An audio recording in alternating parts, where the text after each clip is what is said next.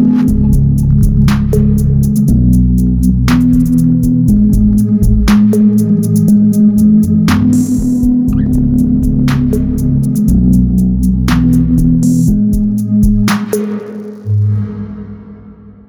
привіт, друзі! Ви слухаєте «Культурний подкаст». «Культурний подкаст» – це подкаст-рефлексія про культуру, життя і волонтерство в Харкові і в Україні в цілому під час повномасштабної війни. І з вами, як завжди, Аня Губанова і Діма Третьяк. Привіт! Так, всім привіт! І сьогодні ми хочемо поговорити про таку емоцію, як страх. Ну, і не просто в відриві, просто типу страшний випуск, типу про страх і все таке. А прив'язуємо ми це до того, що скоро буде Хеллоуін. І це таке свято, на якому люди пропрацьовують, певно, свої страхи. Чи що? Ну, от, власне, ми розберемося, спробуємо розібратися із цим, і що це за свято, і що таке страх, і що нам з цим робити, і на що воно нам треба. Ну, так, мені цікаво було б взагалі ще почути, наприклад, чого ти боїшся, якщо ти будеш готовий поділитись. Я перед випуском намагалась, знаєш, так, типу, згадати, чого я боюсь, і зрозуміла, що мені це складніше, ніж я думала. Так, у мене одразу виникає то. Ну, в мене ніби теж, але коли я починаю про це думати і намагаюся згадати, як це відчувається там і так далі, я така, а це, ну що, дійсно я цього боюсь? Ну, коротше, це цікаво було, цікава практика. Угу. Така, подивитись в обличчя своїм страхам і все таке. Просто за ці 1,5 роки ніби... Для мене речі, які я дуже сильно переусвідомила, що є страшно, знаєш, а що взагалі не страшно насправді. І чи має взагалі сенс боятись чогось. І, типу, багато речей, яких раніше я боялась, зараз я така, навіщо я їх боялась. Але є навпаки речі, які, типу, мене дуже лякають. Ну, коротше, це цікаво. Так, у мене є декілька теж інсайтів, які мені всплили, поки я думав про цей наш запис. І є історія з дитинства, така прямо, коли я чітко пам'ятаю свій страх. Прям чітко, дуже чітко. Навіть не одна, мабуть. Але одна є така прям прикольна. Ну, я розкажу про неї. Ну, власне, от про це ми сьогодні і поговоримо.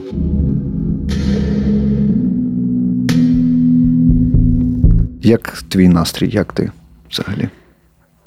В мене гарний настрій, тому що зараз така оці, мабуть, останні діньочки такої ідеально осінньої погоди, коли досить тепло, все жовте. Вчора ми знайшли годинку з Олегом і з Живою виїхати за місто, просто посидіти, знаєш, повтикати на ці жовті дерева. Це було дуже кайфово. І це, здається, взагалі найулюбленіша моя пора року, коли от саме так, як зараз, коли все таке жовтеньке, червоненьке, я хожу і, знаєш, ніби намагаюсь в якось поглинути, не можна, мабуть, так сказати, якось увібрати в себе ці кольори, щоб разом з ними пережити цю темну сіру зиму. Знаєш, я дивлюсь на ці всі яскраві, прям червоні, жовті, помаранчеві кольори, жовто-гарячі. Оце мені ще завжди подобалось слово. І я така, клас, хочеться прямо їми так насититись. Ось, через це, і я ще смішно, що я готую зазвичай останні тижні їжу, яка теж якась така помаранчева, там гарбуза багато готую, ще щось, і така прям ніби з усіх боків себе зігріти цими кольорами. Ось. А ти як? Прикольно. Я теж наче нормально, і я теж сьогодні, ну і вчора також звернув увагу на цю осінь, бо вона стала така дуже помітна. І ніби до цих 2 днів от такої осені і не було. Прям осінь-осінь з усіма запахами, які провокують в тобі якісь там почуття. Ну, і це цікавий такий момент. Зазвичай я ненавиджу осінь. Ну, от прям у мене були різні етапи в житті, як я ставився до різних сезонів. Там були у мене і етапи, коли я такий, типу, у природи нет плохої погоди. Типу, треба любити все. А потім я від цього пішов якраз в протилежний бік, в те, що, є явно сезони, які мені подобаються більше за інші, а є сезони, які я хотів би скіпнути. Це факт. Мій друг Бодя, наприклад, Шапкіно, наш друг Бодя, він обожнює осінь. Він каже, я люблю оце, коли сіре все, коли там дощик такий морсить, постояти випити там каву, покурити сигарету, так задумливо, романтично. Взагалі не про мене, ні. Мені не подобається мряка, мені не подобається цей пронизливий холод там, і те, що взагалі температура починає змінюватись. А зараз, оці 2 дні, осінь дуже приємна, і мені так приємно ходити, приємно дивитись на це, приємно листочки ногами буцать ходити по тротуарах. І це дає таку якусь трошечки тепла дає. Я вчора думала, що ця погода, коли тепло і все таке жовто-червоне, і таке ніби в цьому так багато спокою якогось. Угу. Ось я вчора прямо на це все дивилася, намагалася цей спокій в себе увібрати, і мені здається, мені трошки це вдалося.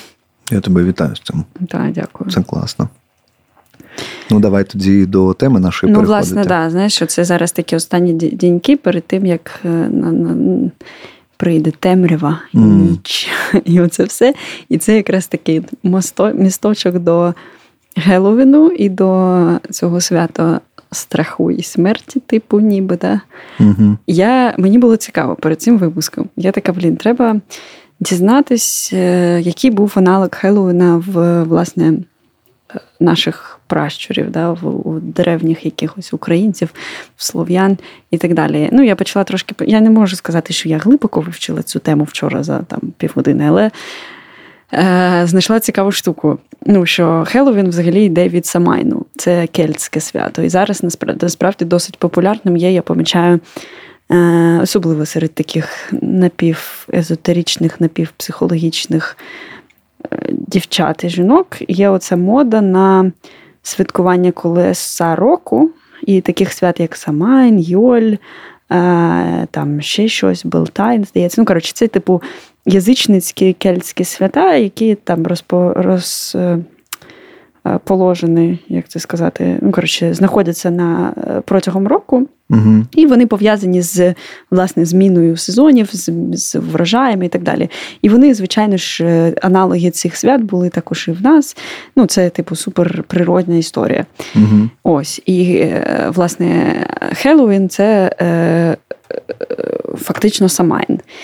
І Самайн в кельтів це був, князь смерті. І оце було свято, коли... Вони вірили, що на декілька місяців оцих зимових, він перемагає і угу. панує в світі цей бог смерті і його різні нечисті духи і так далі. І, власне, все, що вони робили в цей день, це було пов'язано з тим, щоб його задобрити, нагодувати. Вони все, що не встигали прибрати врожай, вони залишали йому, як... таку жертву, чи пригощали, його. Діти перевдягались, дітей перевдягали в різну нечисть, щоб злі духи їх не помітили і прийняли за своїх, і не вкрали, і так далі.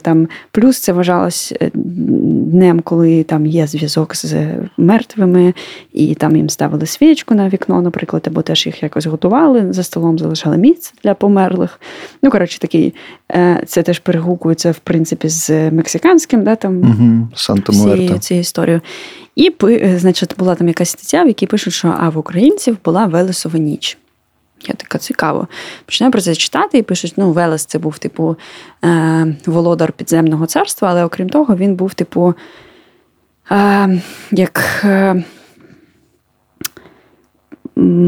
я не можу згадати слово, знов українською покровитель. Mm-hmm. Прихильник, неприхильник. Він відповідав і за культуру. Тидин, культурний подкаст, таке маленьке, і зараз прив'язали. За культуру, поезію, мистецтво, якісь там ще такі штуки, і він взагалі вважався таким, захисником живого, не захисником, а знову це слово, яке я не можу згадати. Якщо хтось знає, будь ласка, напишіть нам. І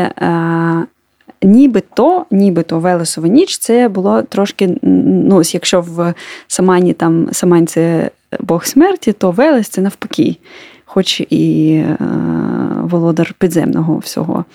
І але традиції дуже схожі, там тра-та-та, оце все. Я така думаю, цікаво. І почала я читати більше про Велесову ніч. І з'ясувалось, що схоже, це фейкове свято. Ну, як фейкове? Так зване новітнє народне свято. Угу. І його, воно в 2000-х роках тільки стало згадуватись неоязичниками, які його привнесли як заміну Хеллоуіну. Угу. Тобто Хеллоуін – це не наше, нам треба щось наше. Імпортозаміщення. Так, саме так. І мене це посмішило, тому що окей, ладно, нам не подобається Хеллоуін, тому ми придумаємо легенду про інше свято. Хоча, звичайно, там Велес існував в слов'янській міфології і всяке таке. Тому я такий, чорт, як тепер мені цікаво провести більш глибокі дослідження, щоб дізнатися, що ж, власне, все ж таки там відбувалося того. Слухай, у мене зараз з'явилась думка така про те, що фейкове свято, і я подумав про те, що кожне свято може, що кожне свято могло з'явитися як фейкове свято. Знаєш, як свято, от у цієї країни є такий обряд, а ми собі придумаємо такий трошечки по-своєму обряд, але теж, по суті, про це. Як, знаєш, fake it till you make it. Зараз нам здається, що це, придумали в 2000-х, в піку американцям. Mm-hmm. А через 100 років люди такі, це наше стародавнє свято, і на початку 2000-х там його придумали. Ні, насправді, мабуть, немає в цьому нічого такого дійсно поганого, why not? І насправді всі звичні вже нам християнські свята теж є в певному сенсі фейковими, в тому сенсі, що їх просто, коли християнство привезли на Русь, просто всі язичницькі свята поверх якось по-іншому назвали, і вони стали християнськими. Але навіть традиції залишились, там всі наші улюблені пасочки на Пасху, або колядування, це ж все абсолютно язичницька історія. Але це мене... Вся ця движуха зі святами, мені взагалі завжди цікаво. І мені подобаються, насправді, я вчора про це теж думала, що мені язичницькі оці всі штуки подобаються більше, ніж християнство. Отака я. Опа! Во славу Перуна!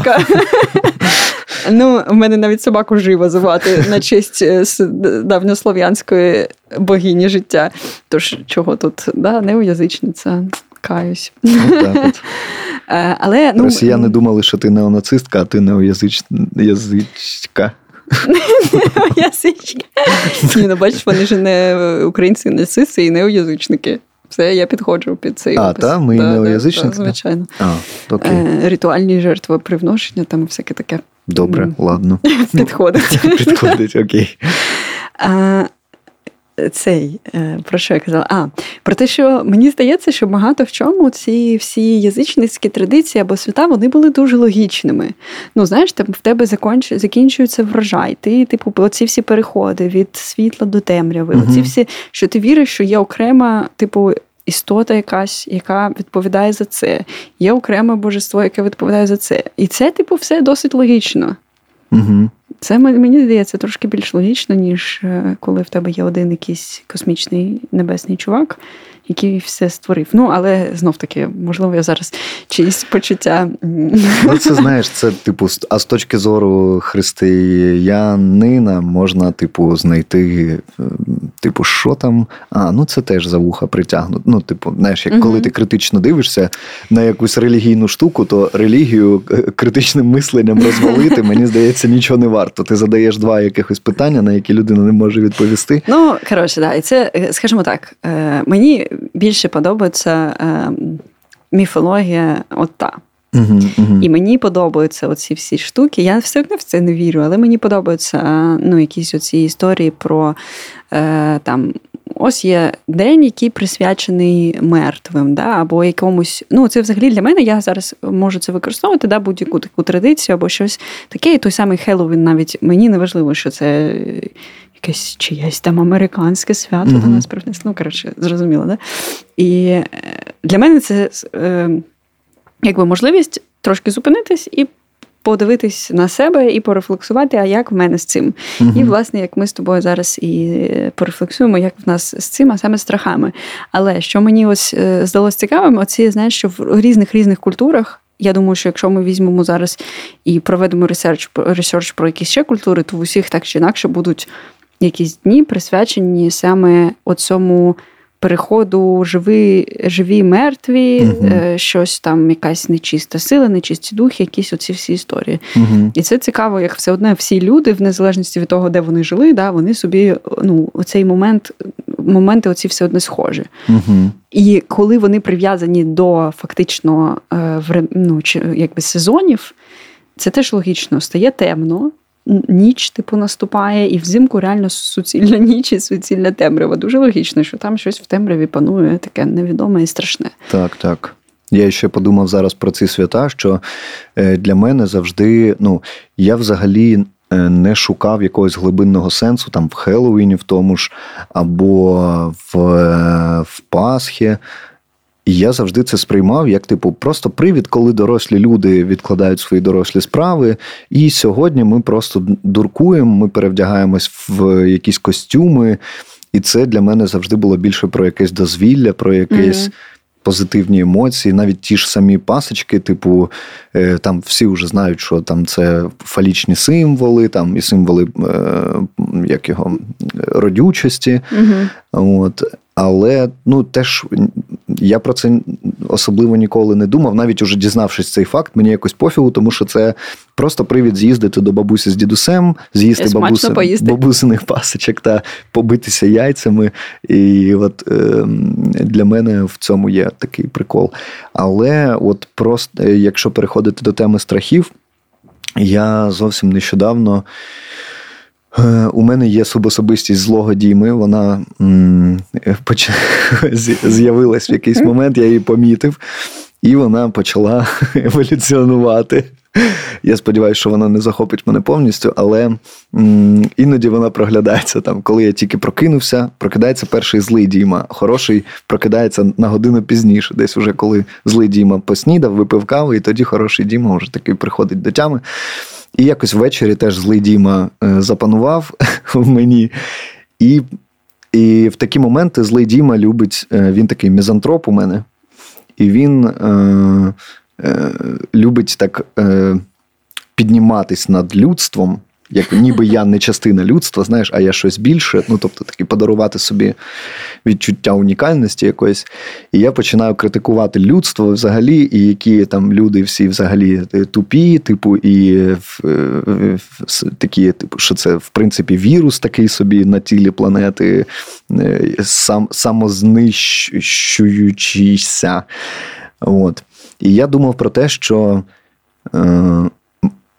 Ну, мені цей інсайт злого Діми чомусь сподобався тим, що інсайт був такий, що люди взагалі дуже багато всього, дуже багато наших якихось дій, якихось ритуалів, якихось устоїв, він побудований, він іде від страху.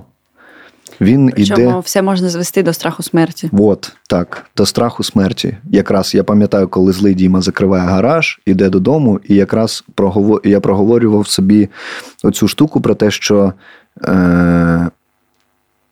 що страх смерті – це найбільший страх у людини, бо наш мозок побудований таким чином, що він боїться невідомого. Бо, зараз трошечки теорії навалю, бо це наш рептильний мозок, який є найдавнішим частиною нашого мозку, в якому є всі ці установки «бий, біжи, замри», і який, власне, коли ми чуємо шурхотіння в кущах, це оцей древній страх побачити там хижака, який може тебе вбити. І так як смерть – це суцільна невідомість, люди почали щось з цим робити. якось намагатися собі пояснити, якось намагатися заспокоїтись. І мені тоді зрозуміло, чому так багато людей релігійні, в різних релігіях, бо кожна релігія пояснює, що відбувається після смерті, по її версії. Або ти перероджуєшся, або ти розриваєш колесо сансари і стаєш безкінечним вічним, або ти потрапляєш в рай, де пророк Мухаммед і 1000 дівственниць, або ти потрапляєш в рай, де дядюшка з бородою тобі каже: молодець, от бабусю перевів через дорогу, тоді заходь.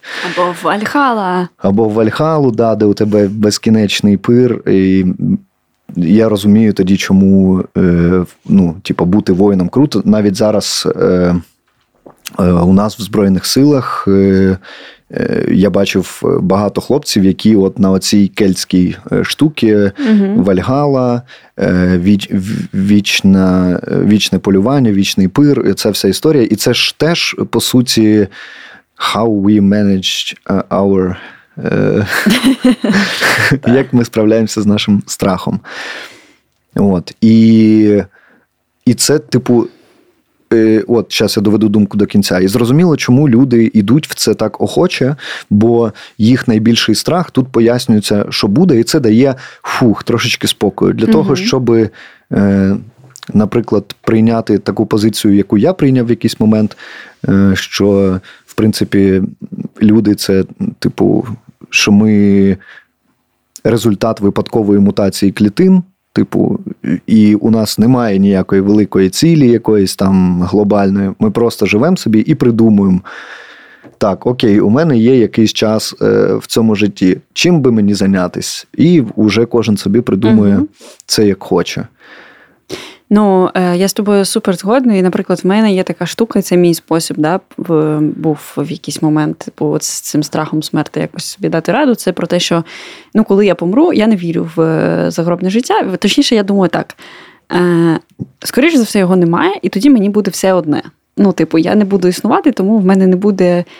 якби взагалі шансів щось там собі... відрефлексувати. Да. Після смерті. Нарешті можна буде не рефлексувати. А якщо воно є, то я буду з цим якось розбиратись вже тоді. Знаєш, сенс зараз про це перейматись. Але ти поки казав, я ще подумала, що, і теж я про це іноді думаю, що релігії, окрім того, що вони дають тобі якусь ілюзію від... розуміння, що з тобою буде потім, і ти якби цей туман невідомості ніби так скрізь нього дивишся.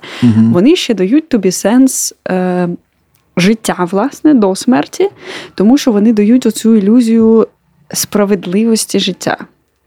Що якщо в житті ти не знайшов справедливості, а світ, несправедливий, то там точно все, По-перше, а по-друге, що якщо ти будеш гарною дівчинкою, будеш все робити правильно, то після смерті ти отримаєш винагороду. Або якщо ти будеш крутим, сильним воїном або воїнкою, я не знаю, як це сказати, і всіх знищиш своїх ворогів, і будеш сміливим і так далі, ти отримаєш винагороду. Якщо ти не будеш грішити, ти отримаєш винагороду. Да? Тобто, але насправді... світ абсолютно не є справедливим, і це те, з чим я, наприклад, людина, яка не вірить в... я не є релігійною людиною. Мені дуже важко. Це періодично є причиною моїх внутрішніх криз, тому що я така, криз. Внутрішніх щурів. Внутрішні щури, так, які там гризуть мене зсередини, і зсередини така, нема сенсу жити взагалі. Ось, і це цікаво. А ще, наприклад, є класна книжка Ірвіна Ялома, яка називається «Вдивляючись у сонце, долаючи страх смерті». Дуже раджу почитати, тому що вона якраз, власне, про те, як він там цікаві пише штуки, про те, як саме страх смерті дає нам мотивацію жити. Що саме через те, що ми, через ідею смертності, через те, що в нас, ми боїмось померти, і це все одне станеться, і так далі, то в нас можуть з'явитись сили і бажання щось робити класне, поки ми живі. І це мені дуже сподобалось, тому що я така, окей. І це схоже з тим, що ти кажеш, що якщо мене вже не стане, то, що я можу зробити зараз за той час, який мені відведено. Так, я, власне, і... там позиція, яку я наразі маю, типу особистість, яку я наразі маю, вона ж теж продиктована цими страхами і тим, як я з ними, які висновки я зробив, боючись там всього цього. Тому що постійно боятися смерті неможливо. Просто іноді це відбувається. У мене це відбувається, я не знаю, у вас буває таке чи ні. Певно, буває, коли ти намагаєшся заснути. І такий, а ось мені цікаво, то в цілому ти боїшся смерті? Це, знаєш, зараз в мене є зараз цей голос в голові, мені здається, це сцена якась з «Піратів Карибського моря», можливо, це Барбоса, там таке питання комусь ставить, я не можу вже зараз згадати, але в мене ще сцена з «Піратів Карибського моря», пам'ятаєш, коли Елізабет була там на кораблі з піратами, і вони всі в лунному світлі стали таку, скелетами. І мені здається, що він тоді її питав, типу, ти боїшся смерті? Ось, я тебе питаю. Вибачте, ліричний відступ. Мені здається, що я не боюсь смерті як такої. Бо так чи інакше, живучи в Харкові, типу, ти розмірковуєш над цим, і там періодично мій мозок малює картинку, як, типу, в квартиру влітає ракета, умовно кажучи. Ну і, типу, не знаю, швидкої смерті я не боюсь. Я боюсь повільної, довгої, мучительної. Тобто ти боїшся болю? Ну так, мені не хочеться цих неприємних відчуттів. І мені хочеться встигнути те, що я собі там намалював в голові, прожити. Ну, а в цьому плані у мене є там, де я старий. Тобто я не хочу помирати молодим, а хочу прожити до старості, щоб зловити ще більше інсайтів, щоб ще більше провідчувати життя. Ну, хоча... Слухай, я думаю, що боюсь.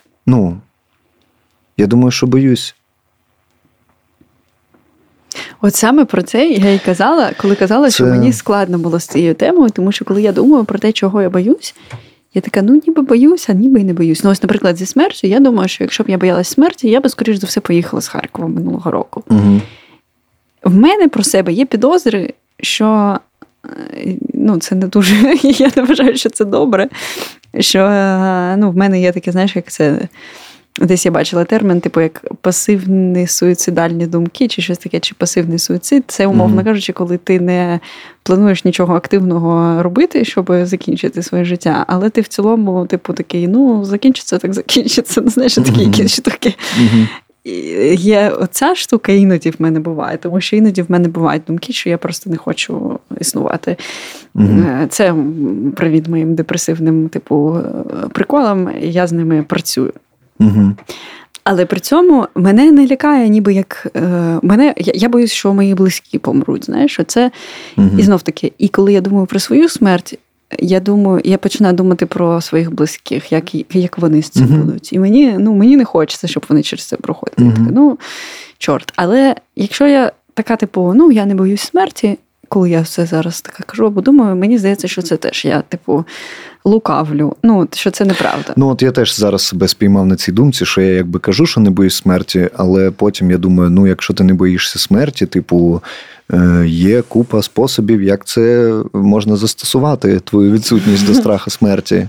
Але там, умовно кажучи, те, що я там, не знаю, не ганяю на машині 200 кілометрів на годину, я все одно їжджу обережно, бо я не хочу потрапити в аварію і не хочу там загинути в ДТП. Я все одно... це, мені здається, не зовсім, це просто ще про здоровий глузд. Знаєш, є ще здоровий глузд. Така річ. І класно, коли вона є, в деяких людей, на жаль, ні. Знаєш, мені здається, що тут питання в самому питанні, типу, чи ти боїшся смерті? В принципі, як такової, ні. Але якщо мені скажуть, окей, не боїшся, тоді зараз готовий померти і пістолет на мене наставлять, я скажу, ні, звичайно. Ось, бачиш, тут... чи готовий ти померти? Дивлячись за що. Ось. Тут, чи скоріше... готовий ти померти яким чином? Да? Багато нюансів. Тут скоріше якої смерті, знаєш? Типу, смерті, коли мені буде 80, і я з такою довгою бородою сяду покурю косяк на терасі свого будинку, подивлюсь на небо, обійму свою кохану, своїх дітей, онуків, ляжу в ліжко, вони всі мене обіймуть і я помру. Клас, я за. Типу. Ну, бачиш, просто мені здається, що в нас з тобою в цьому сенсі досить просто... Ну, точно нема тут фобії. Знаєш, як в деяких людей є або фобія пов'язана зі смертю так чи інакше, пов'язана або з мертвими. Я, наприклад, не боюсь кладовищ. Ну, типу, мені ок, я люблю ходити на, не ходити на кладовище в сенсі там когось, ну, типу, не в цьому сенсі, в сенсі, що іноді якісь старі кладовища, вони мене скоріш манять. Мені цікаво ходити, роздивлятись. Мені це, я бачу там певну красу, хоч це, можливо, для когось і дивно прозвучить, хоча я знаю, що в багатьох людей теж так. Мене це скоріш заворожує. Мені подобається читати там написи на могилах і уявляти, як ця людина жила. Але я знаю, що є люди, які бояться, типу, всього, що пов'язано зі смертю. Або, наприклад, є люди, і ну, це абсолютно, як на мене, окей, яким, для яких було абсолютно нестерпно залишитись, наприклад, в Харкові або взагалі в Україні, тому що їм, у них оцей був панічний страх померти. От такого в мене нема. Мені здається, що тут іще... Це пов'язано з самим механізмом страху, що страх є запобіжником мозку, у нашого мозка є певний набір програм, типу, які ми маємо зробити за життя. Ну, умовно, як в тваринному світі, ми маємо народитися, отримати якийсь досвід і розмножитися далі, і передати цей досвід далі. Для того, щоб наш вид продовжував існування, ну, умовно кажучи. І страх тут виступає запобіжником, чисто щоб зберегти оцього потенційного батька або матір. Ну, звичайно. Для того, наприклад, щоб розмножитися. Окрім страху, що мені подобається, що, наприклад, огида теж так працює.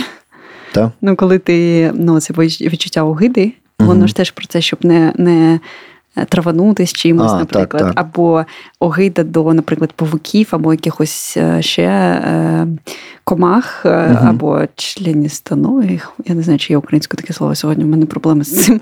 Ну, тому що вони потенційно небезпечні. І тобі огидно, тому що ти, типу, це теж запобіжник. Так. І цей механізм, він, типу, буде працювати в мені, хочу я того чи не хочу. Да? Люди, які, наприклад, закінчують життя суїцидом, вони переступають через цей механізм. Я думаю, що це потребує якогось зусилля.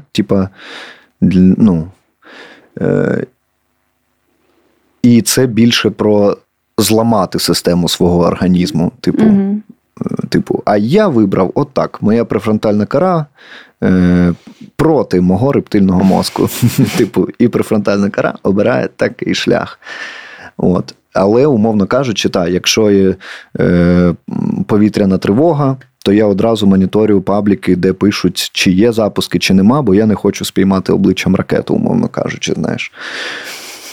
От. Але, смерті як такої я скоріше не боюсь.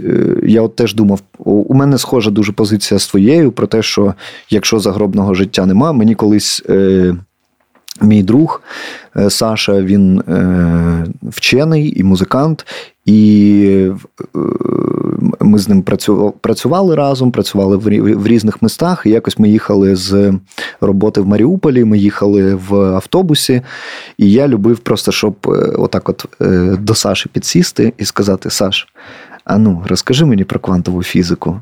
І він починає мені навалювати. Я майже нічого не розумію, бо це все досить важко співставити.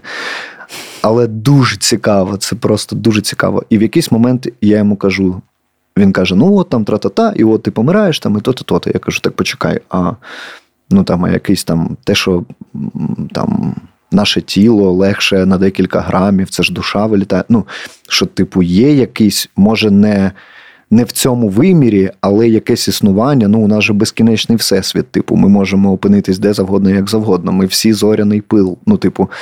Він такий: «Ні, після смерті нічого нема, Дім». Я сижу, мовчу, і він такий: «А тебе що, щось не влаштовує?» І я подумав, реально, а що мене не влаштовує? Я не зможу там після смерті випити кави з друзями, я не зможу зайнятися сексом, я не зможу сміятись, я не зможу там гуляти, стрибати там і так далі. Але я не зможу плакати, відчувати біль, відчувати сум, відчувати стрес. Тобто пропадає абсолютно все. Але якщо раптом я реально такий хоп і полетів на небо, і там така брама золота величезна, і сидить чувак, у якого все твоє життя записано, твої погані і добрі діяння. Окей, я розберуся з цим.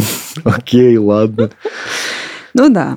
Слухай, як це? Мені здається, достатньо поговорили про цей страх. Mm-hmm. Мені тепер цікаво, ще встигнути поговорити про якісь, знаєш, такі дуже страхи поменше. Битові якісь страхи. З чого? Mm-hmm. Чи є в тебе якісь такі штуки? Тому що в мене, наприклад, я про це думала, і мені сьогодні навіть снилось в якийсь момент, що там був павук. Я раніше дуже сильно боялась павуків, реально дуже сильно. Навіть найменших, ті, які, знаєш, там 2 міліметри. Я все одно... Навіть оці, які на тоненьких ножках такі? Вони взагалі стрьомні. І я ще боялась, і досі я їх не люблю. Оці комахи великі, тому що вони як павуки, тільки які летають. Mm-hmm. Це жах. Просто... І це був ірраціональний страх. Це оце якийсь такий, знаєш, це мені здається з павуками, це теж якийсь такий древня штука, яку ти раціонально не контролюєш. Оце в мене було. Зараз, в принципі, краще. Я в якийсь момент почала так на павуків дивитися, як на прикольні істоти. Не заважають мені. На щастя, в нас майже немає отруйних павуків, які мені реально можуть нашкодити. Але мені здається, що всі страхи так чи інакше про страх смерті. Знаєш, твій мозок боїться, звичайно, що павук вкусить тебе, і ти помреш.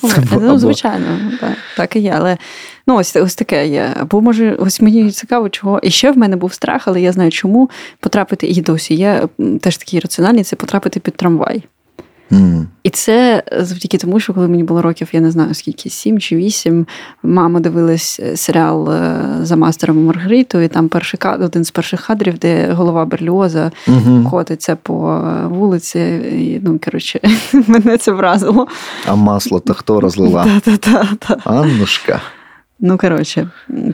Тому під трамвай попасти, оце павуків. І... Дивно, що ти не боїшся розлити масло,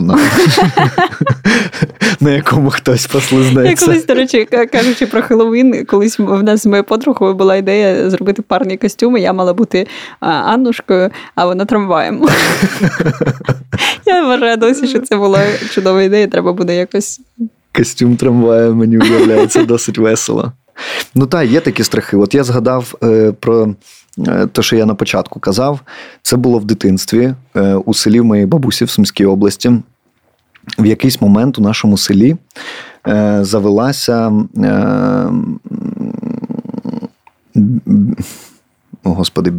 у мене теж сьогодні проблеми зі словами. Бєшена. Скажена, дякую.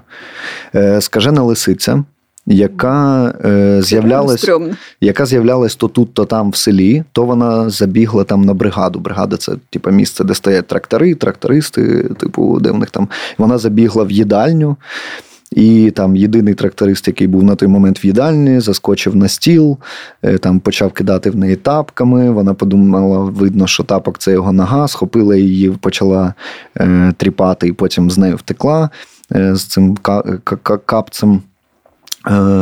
І ми з дітьми, у нас була туса дітей, мені на той момент було, мабуть, років 9, і ми вирішили вполювати цю лисицю. Ми зібралися в компанію, зробили собі усіляку зброю. Хтось був з лижною палкою, у мене був такий дрин, як схожий на бейсбольну біту, в який ми з моїм другом Хмарою, Ромою, повбивали цвяхи туди. Тобто він був така, булава. Просто, зброя для вбивства. Реально, холодна зброя, дуже небезпечна. Хтось там набрав собі каміння, хтось там десь знайшов якийсь ніж. Діти озброїлись реально. Пішли полювати на скажену лисицю. І ось був момент, коли ми сиділи, у нас таке було спот, в якому ми зависали, це була зупинка, вона була трошечки закинута, тому що раніше, там 10 років тому, коли село процвітало, звідти автобус возив дітей в школу в сусіднє село, бо в нашому селі не було. А уже за наших часів це був просто такий спот, де ми тусили, слухали музику, там щось спілкувалися. І ми сиділи там, і навпроти цієї зупинки була посадка така вздовж дороги. Ох, прикольно, як слово «посадка» зараз для мене по-іншому звучить, ніж в дитинстві. Це як мем оцей стюардеса намагається пояснити тобі, що нічого не треба штурмувати, хоча сама 5 хвилин тому сказала, що ми йдемо на посадку. Так от, і ми побачили якийсь рух в цій посадці. І ми отак взяли всю нашу зброю і так почали підкрадатися до цього місця, де ми бачили, що там колишиться якась трава, якісь кущі. І ми стояли, дуже довго вдивлялися туди і чекали, що вона вибіжить зараз, і ми її тут і загатимо. І в якийсь момент ми реально бачимо два ока, які визирають із кущів лисиці, яка, лисиці, вони зазвичай бояться людей. Скажені лисиці, скажені тварини, вони не бояться людей, а навпаки. І вона визирає, і в цей момент я пам'ятаю цей дикий страх в собі, що от щойно я був цим сміливим чуваком з булавою, і от я вже просто біжу. Я вже біжу перший в цю зупинку нашу. І я пам'ятаю, що мене тоді почали трохи, так підбулювати, друзі, і хлопці, і дівчата, що злякався. Що, злякатися – це, позорно, в дитинстві, звичайно. Так і зараз, в суспільстві є така штука, от, до речі, про це теж цікаво було би поговорити, про те, що це... Не схвалюється. Не схвалюється, так. Страх не схвалюється, треба бути сміливим. І я пам'ятаю, що я тоді прям з ними почав сваритися за це. І я відстоював точку зору, що боятися – це нормально. От я якраз тоді казав, що, я боюсь, що мене вкусить зараз скажена лисиця, і або... Взагалі було досить розумно з твого боку побігти звідти. Так. І я пам'ятаю, це, як мене охопив цей страх, з яким я нічого не міг вдіяти. Це був не просто страх, що мені страшно, але я стою. Але це був буквально страх, який оволодів моїми м'язами і змусив моє тіло втікати просто. Я просто не міг з собою нічого зробити, окрім того, щоб тікати, просто щоб рятуватись. Це прикольна ілюстрація цього механізму «бій, біжи, замрій», до речі, що в тебе спрацювала саме «біжи». У мене... Це, до речі, я обожнюю ці історії про дітей, які там щось собі придумують, таке все, ми пішли на лисицю. Так. У нас було колись в дитинстві, ми їздили там на якусь теж турбазу в лісі, і поки дорослі там чимось займались, це була, зима, Урал, це ще було, коли ми жили там, і ліс глухий досить, і посеред цього лісу якась база відпочинку. Угу. І ми з моїми друзями, теж у нас була дитяча тусовка, ми такі, в лісі мають бути вовки, нам треба піти дивитись на вовків. І там біля, цей заборчик, турбази такий рішончатий, і там біля нього було місце, де була така, як галявина, і навколо ліс. І ми були певні, мені було років 6, мабуть, чи 5, я не знаю, і моїм дружбанам приблизно так само, ми такі, ми зараз туди підемо, і вовки теж вийдуть, і ми на них подивимося. У нас була впевненість 100%, що ми туди підемо дивитись на вовків. І ми реально туди пішли, і стояли там досить довго на холоді, ще темно, вечір, і чекали, поки вовки прийдуть. Вовки не прийшли, але ми взагалі не боялись. Це дитяча цікавість, така, зараз класово. І в нас, причому, не було якогось плану, навіщо нам це робити, просто подивитись, познайомитись. Зрозуміло, так. Але при цьому, поки ми там стояли, я вирішила, як багато дітей роблять цю помилку, спробувати лизнути металеву огорожу на морозі, прилипла язиком до неї. І мені потім мій брат побіг на базу, привів там одного хлопця, який був старшим, йому було років 13, той мене відірвав, посадив на санки і рущу просто повіз до мами. Це була феєрична пригода. Тому механізм «біжи» у тебе би не спрацював. Так, якщо б там з'явився вовк, в мене були б проблеми, мабуть. Так. Але при цьому, коли ти розповідав, я згадала, що в мене в дитинстві був дуже сильний страх маньяків. Мені прям снились страшні сни про те, як на мене нападає маньяк. Ну, це завдяки школі, тому що нам постійно там розповідали, що будьте обережні, там тра-та-та. І ось це я згадала, оце відчуття в тілі, але в мене це було у вісні зазвичай. Коли щось таке стається, якийсь там маньяк там на те за тобою біжить, і ти ціпний. Ну, ось в мене було просто... Я не можу поворушитись, я не можу закричати. І це повна оця якраз реакція «замрій», що нічого не можеш зробити. Але в житті, здається, такого в мене не було. Але дуже довго я боялася реально маньяків. Прям панічно. А я ще згадав оце відчуття, коли відчуття страху, коли, наприклад, бувало у тебе таке, що ти там виходиш з квартири, йдеш кудись по справах, і просто різко у тебе пробігає думка там про те, що чи вимкнув я газ, умовно кажучи. І коли тебе прям прошибає цим усвідомленням. І це теж прикольно, як механізм цей страх, як він спрацьовує. Просто нізвідки з'являється думка, ти такий пух, прям прошибає. Дехто повертається додому перевірити все ще раз, знаєш. Це в мене більше такої не прям страха, а скоріш тривога. Але я ще згадала, що в мене, знаєш, я та людина, яка боїться всіх різких звуків, боїться всіх оцих моментів в кіно, які зроблені. Скрімерів. Це просто, я думаю, що це пов'язано просто... Я можу помилятися, але мені здається, що це просто тип нервової системи, в когось більш, в когось менш такий. Але мене дуже легко налякати, вистрибнувши звідкілясь. Я на всі, навіть якщо я дивлюсь фільм в 10-й, я все одне злякаюсь на цьому моменті. І це саме, просто нервова реакція на щось таке раптове, коли є саспенс, це і потім подиш. І, це капець. Да. Слухай, хочеться зробити якийсь висновок, певно, і завершувати. Бо ми сьогодні ми поговорили і про страх смерті, і про якісь дитячі страхи, про якісь ірраціональні страхи. І я приходжу до того, що, мій оцей, головний інсайт, який з'явився ще до подкасту, який ми сьогодні проговорили, про те, що... більше, ніж нам здається, іде від страха смерті якраз. Більше штук придумано. І мені здається, що якщо покопати в цю сторону, то можна знайти якісь взагалі речі, які ти не міг ніколи прив'язати до цієї емоції, знаєш, а насправді вона з'явилась якраз через там... це... Мені подобається, що ми так трошки зазирнули в цю тему, і мені насправді цікаво ще про це подумати, і мені ще все цікаво, як різні традиції або ще якісь штуки пов'язані теж з нашими по факту просто емоціями, і в даному випадку зі страхом смерті. І ось, я, наприклад, цього року, якраз ось скоро буде Хеллоуін, і мені би хотілося насправді, можливо, якісь там якось і вдягтись в щось, і може якось якісь там традиційні штуки поробити, знаєш, там зі свічками, з якимось ворожінням чи з чимось, просто щоб теж використати це як можливість краще познайомитись з собою і зі своїми якимось страхами або навпаки. Знаєш, це, мені здається, класний спосіб досліджувати.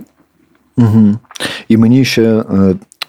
мені здається, що прикольно було би записати другу частину саме теми страху, бо, мені здається, ми теж трошечки зачепили, але не пішли в цю тему саме в культурі, що зі страхом відбувається. Власне, оцей момент боягуз, таке клеймо, яке там боятися, це погано. А, ти боїшся, ти погана людина, ти не заслуговуєш. Давай запишемо другу частину.